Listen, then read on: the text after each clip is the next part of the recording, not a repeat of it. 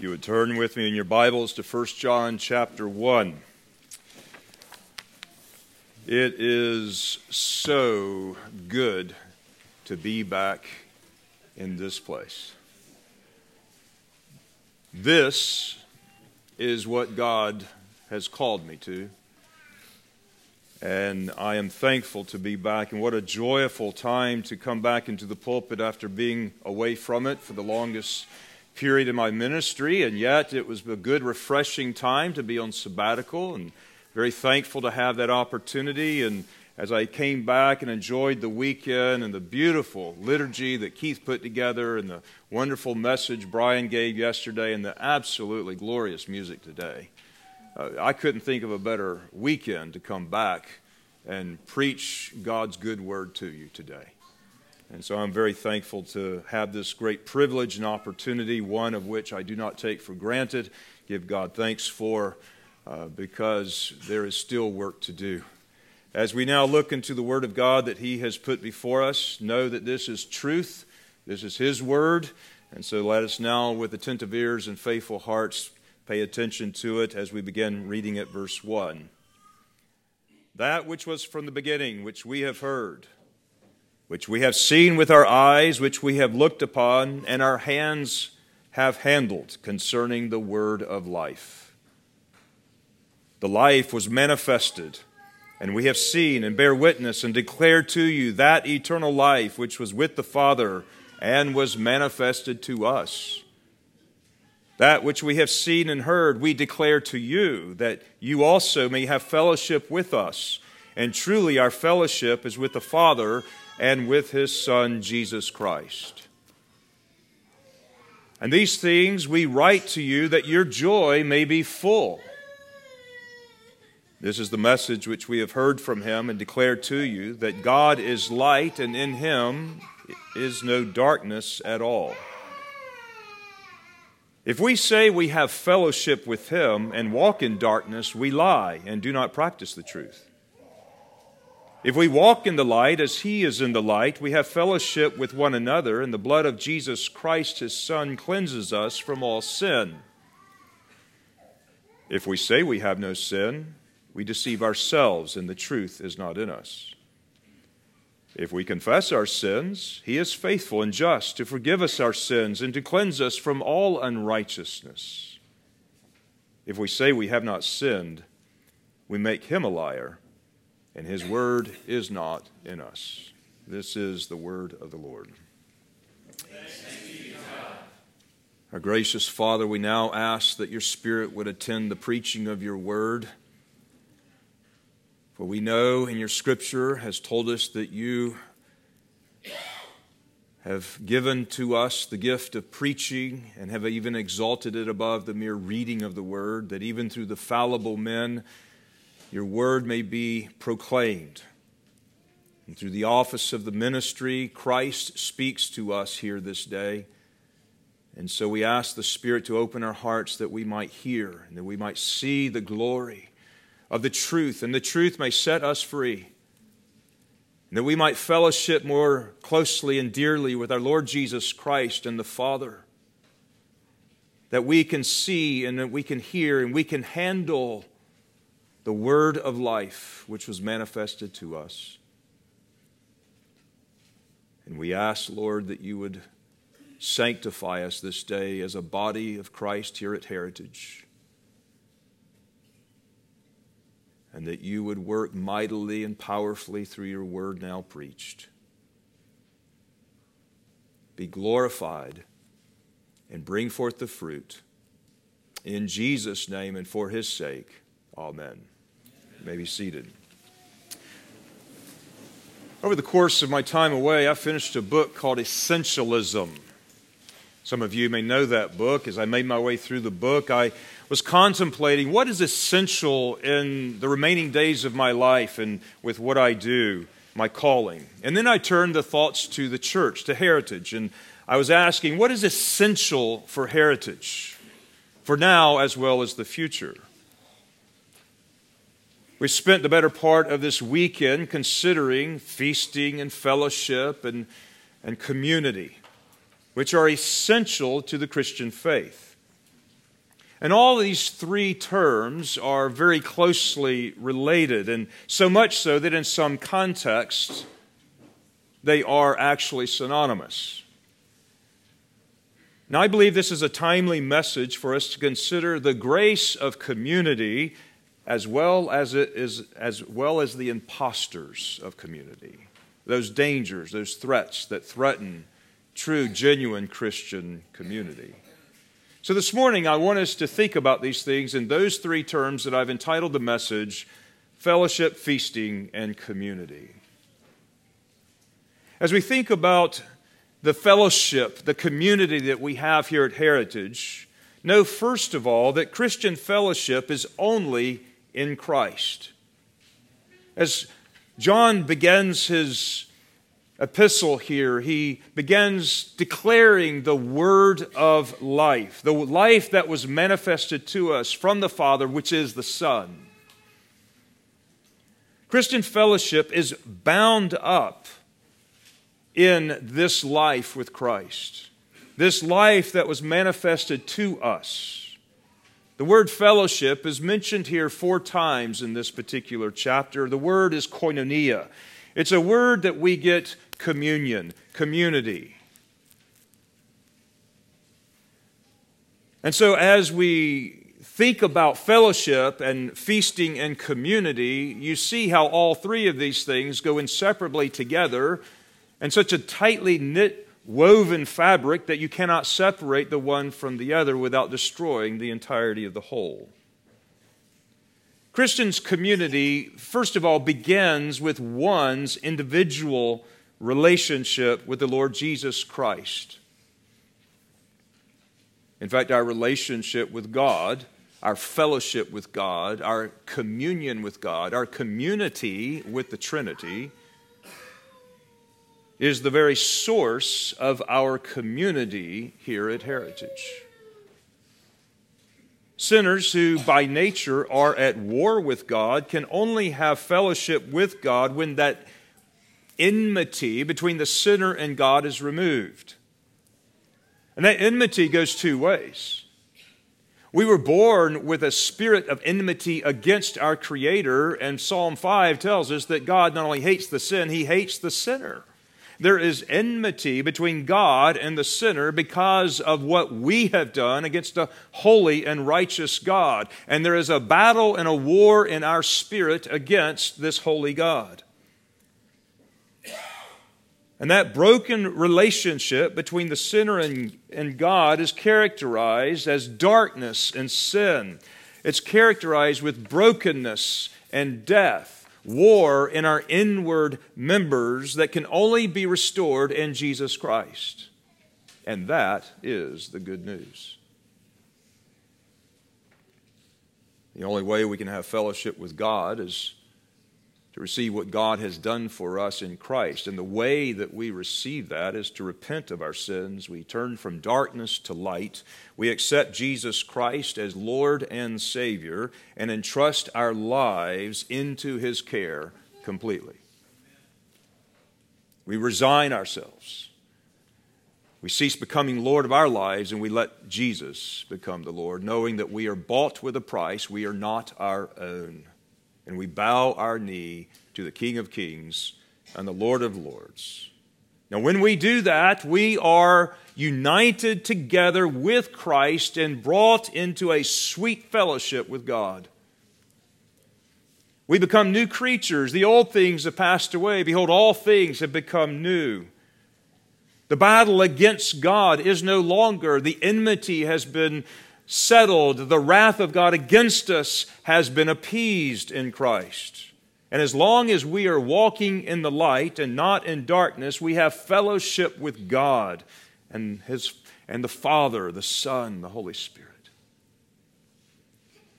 And that fellowship with Christ brings us into the fullness of joy. That's what verse 4 says that your joy may be full. Don't you want fullness of joy. And so here is the intention here that God gives us Now, notice with me, if you will, verses 6 and 7. With whom is this fellowship that John is mentioning? In verse 6, it says that if we say we have fellowship with him, see, there is a fellowship with God in Jesus Christ. But that is in verse 7, then expounded when he says that we have fellowship with one another. Our union in Christ individually necessarily also places us in union with each other. That's a fact, not an option. And there's a sense that that fellowship, that community that we have with one another, has been true even before we have been brought together. In fact, as we have been reflecting upon the communion of saints over the course of this weekend, that communion of saints transcends this time and space. And there is, in a tremendous eternal sense, uh, that we were in union in Jesus Christ before the foundation of the world, and therefore union with each other there. And the point here is that fellowship with God necessarily places us in a fellowship with one another. That's true Christian community. And we need to understand, secondly, that Christian community is a grace that is mediated by Christ. Christian community is a blessing, it's a privilege, it is not a right. It is not something that we can presume upon, nor can we fabricate Christian community. It's not something we can make, it's not something we can do. Christian community is a gift that must be received by faith, lived out by faith, and accepted on God's terms by walking in the light.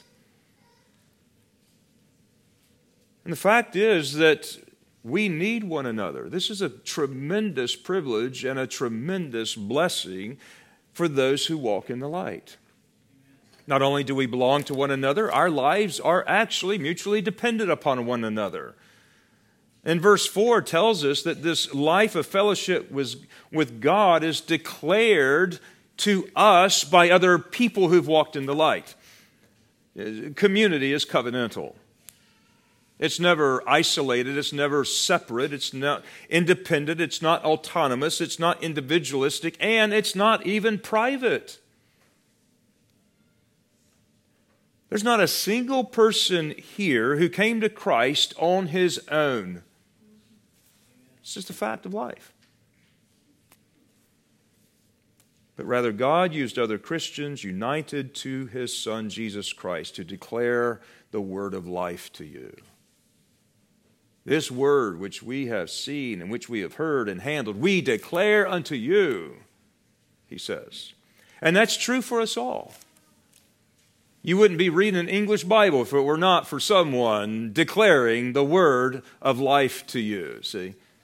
We are dependent not only on each other here, but on those who have gone before us. And when one is hurting and when is down or in need or in error, they need someone to come alongside them and speak the word of life to them. And that's what we need to do with each other.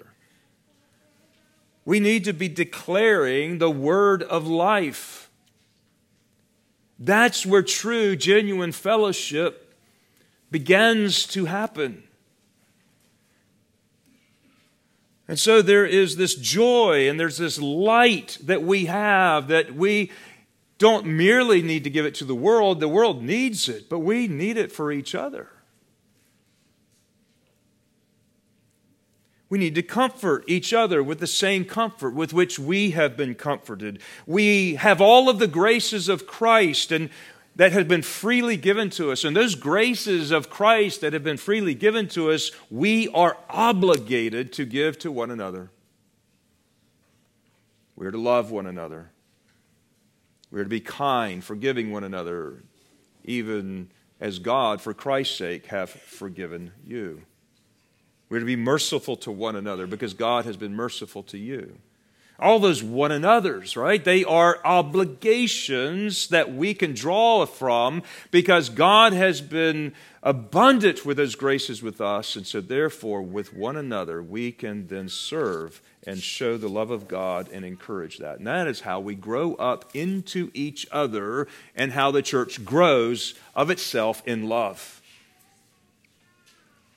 And all of those graces flow from and out of Christ into his people, his church. The fellowship here that John is speaking of in the power of the Holy Spirit, this, this communion, this community, is here speaking about only happens in Christ. Only happens in Christ. That's what this church is about. That's what this community is about. When one comes to Christ, he is united in community with all the other saints. It is a wonderful thing, a joyous thing, a splendid thing, a privilege, a blessing. It is a grace, and it is needful for our souls. So, what does this fellowship primarily consist of? Primarily consist of. What does it consist of? Hospitality, social interactions like we've enjoyed much of over the course of the weekend, shared interests with each other, eating over at one another's houses, men's book studies, ladies' Bible studies, playing frisbee, soccer, and volleyball, tug of war. No, actually, none of those. All of these interactions with one another can be produced by anyone or any organization without genuine, true Christian fellowship. That's not primarily what Christian fellowship is about or even consists of. Christian fellowship is a grace and a gift of God that cannot be fabricated, produced, planned, or organized. And that is because the essence of our community is spiritual union with Jesus Christ. What determines our community is what each of us are by reason of Christ. Now, I want to distinguish something here that I think is important for us to distinguish, and I'm borrowing some help from Dietrich Bonhoeffer in his little book, Life Together. And in that book, he has a chapter on Christian community. And so I'm going to give him the credit for this, but I think it's helpful for us to recognize. We need to distinguish between mediate community and immediate community. Mediate is a word that means to go between. The verb mediate comes from that word, but mediate community, a go between immediate community. We're not thinking about the time frame of how quickly something happens, but it is without mediation, without the go between. It is direct. So there is something that is a direct fellowship and community, and something that is a mediated fellowship and community. We need to distinguish between those two communities. Because Christian community is not an immediate community, an immediate community, but a mediate community. In our fellowship with one another, there must be something that comes between us that makes community what it is, and that is Christ. If Christ is not between us, we have no genuine fellowship in this sense. For to us to have true Christian fellowship, Christ must be between us. He must be the mediator. He stands between you and God, but He also stands in between all of us as we are united with Him. Christian community is not a vision, it, it's not an ideal for us to realize, but rather it is created by God in Christ for which we must participate. It is a grace. It is a work of God, not a work of man. It is a grace for which we should give thanks to God and not complain about it. With that in mind, let us now consider some of those dangers and threats to Christian community that we at Heritage need to be aware of. If you scan further down in your Bible, down in chapter 2, verse 19, he's continuing even in a train of thought, but I'll just read that one particular verse when it says, They went out from among us, but they were not of us. For if they had been of us, they would have continued with us. But they went out that they might be made manifest that none of them were of us. Now he's relating this back to Christian community and why some of those false teachers left that community. There are very, there's a lot of false notions of community, Christian community even, and churches that attract certain people to that community, but for the wrong reasons. See, true community, when lived out biblically, will be a beautiful thing, and that beauty of community will be attractive. It will have fruit of which people would love to pick and eat. It is attractive that will bring people together, and there's something that cannot be argued against that God is doing. But some people will be more attracted to the beautiful fruit of what the gospel produces than to the God that creates the tree. They're more interested in the fruit than the God behind the fruit, the truth that brought the fruit forward. And when true community is maintained by Christ, those who are not looking for the kind of community that Christ has graced us with will depart. True fellowship with Christ will produce true fellowship with one another. And the danger is when community of Christ forgets who it is. It loses its way, or it ceases to be centered around Christ and in Christ, when we are desiring the immediate fellowship and not the immediate one. In fact, Christ gave warnings to each of the seven churches that he addressed in the book of Revelation in the second and third chapters there. Uh, he gave them warning if their true community was not maintained,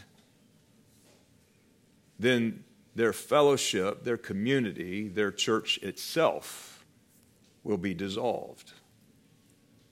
When true community is not maintained, when people come into the community who impose their own desires upon it, when men do not receive it as a gift but attempt to make it something of their own desires,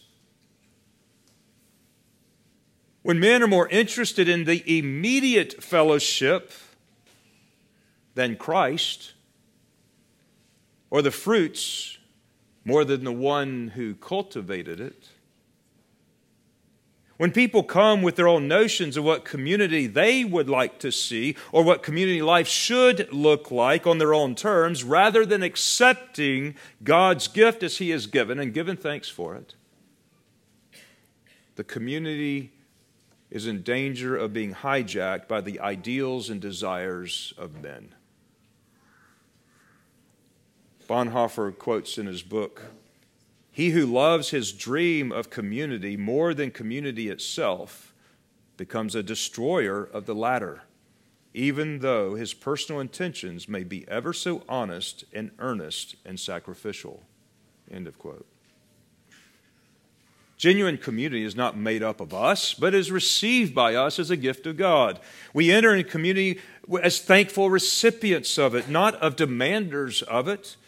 Bonhoeffer again says, quote, How can God entrust great things to one who has not thankfully received from him the little things?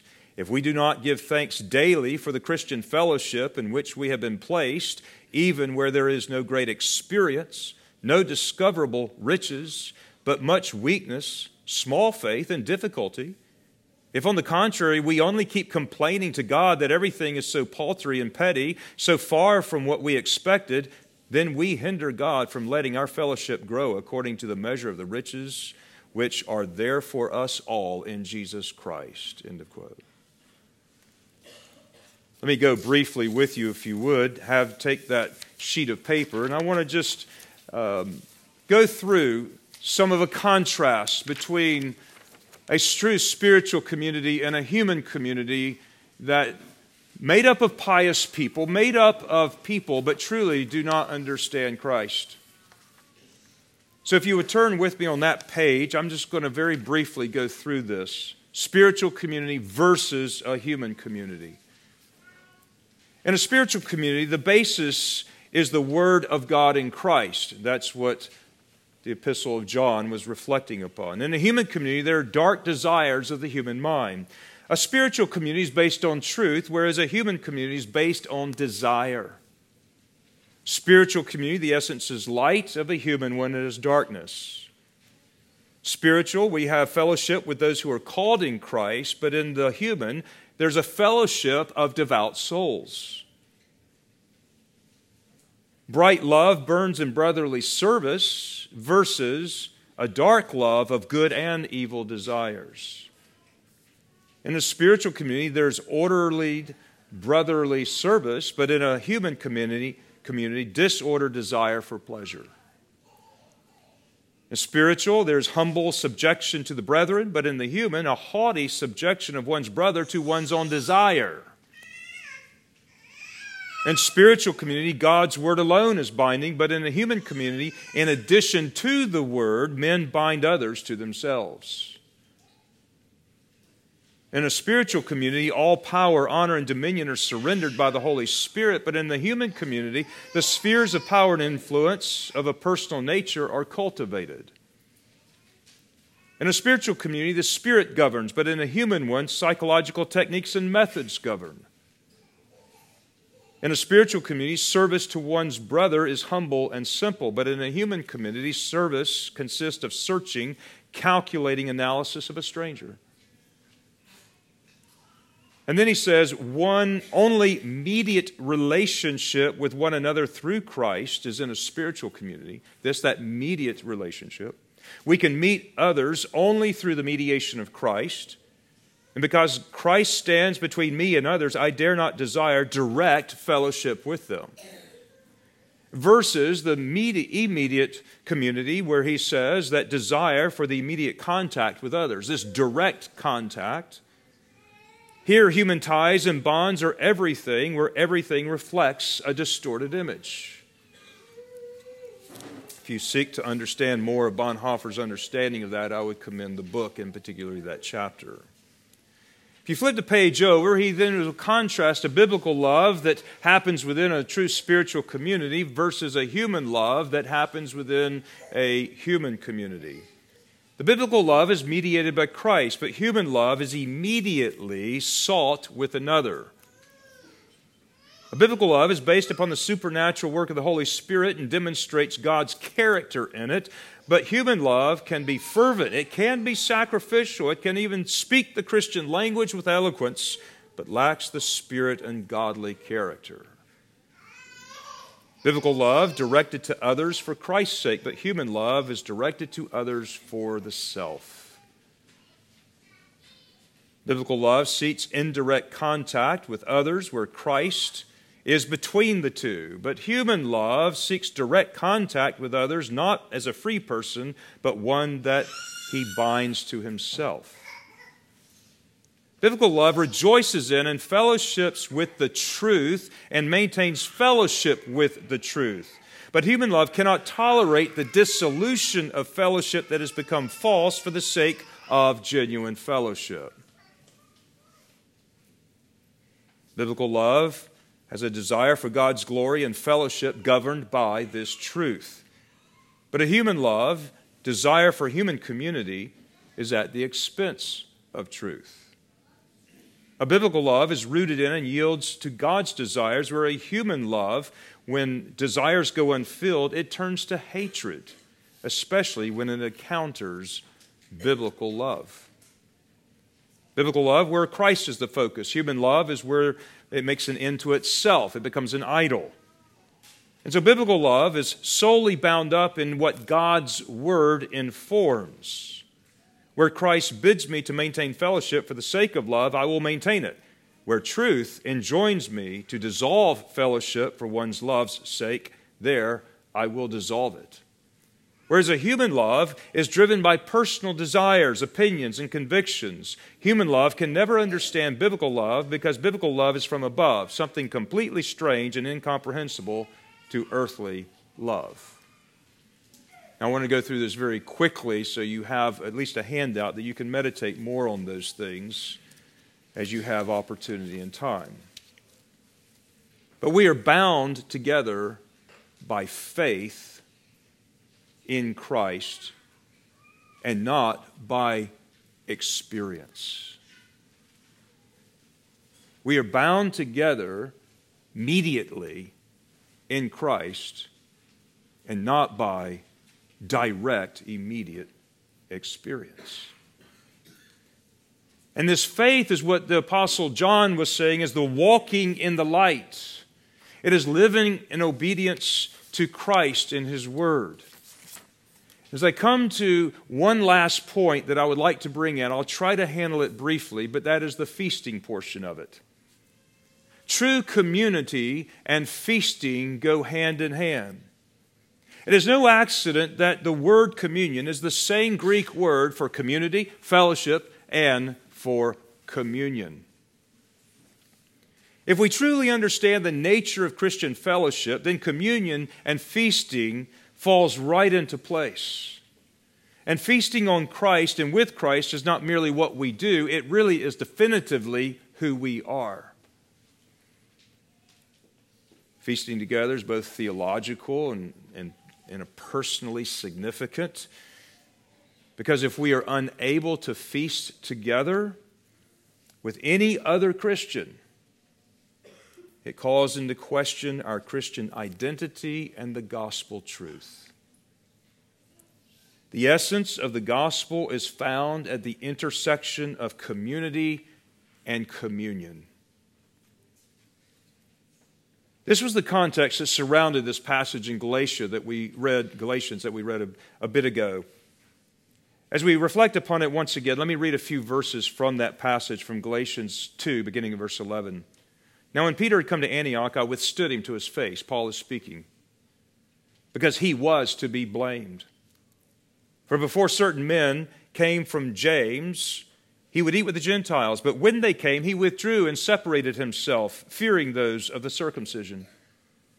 And the rest of the Jews also played the hypocrite with him, so that even Barnabas was carried away with their hypocrisy.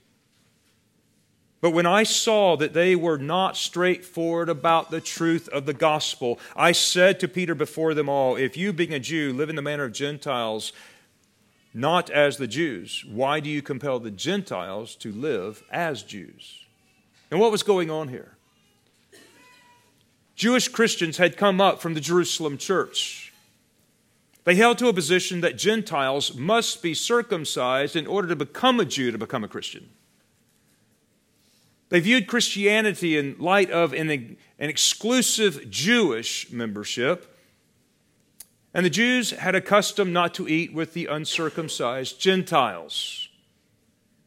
Peter had to be taught this by God in about the gospel truth as he ministered to Cornelius about the middle wall partition being taken down in the work of Christ between Jew and Gentile. So there is no difference between Jew and Gentile in Christ. Now all are one in Him.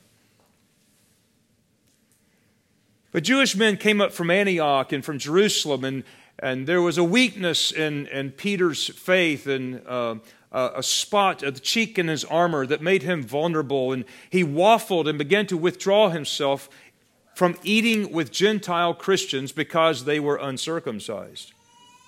And this very act of a Jewish Christian not eating with a Gentile Christian at the same table was at the very heart of the gospel. Paul had got into Peter's face and rebuked him sharply because Peter was to be blamed. Peter was a pillar of the church, and the gospel of truth was at stake simply because of Peter's actions for not eating with certain people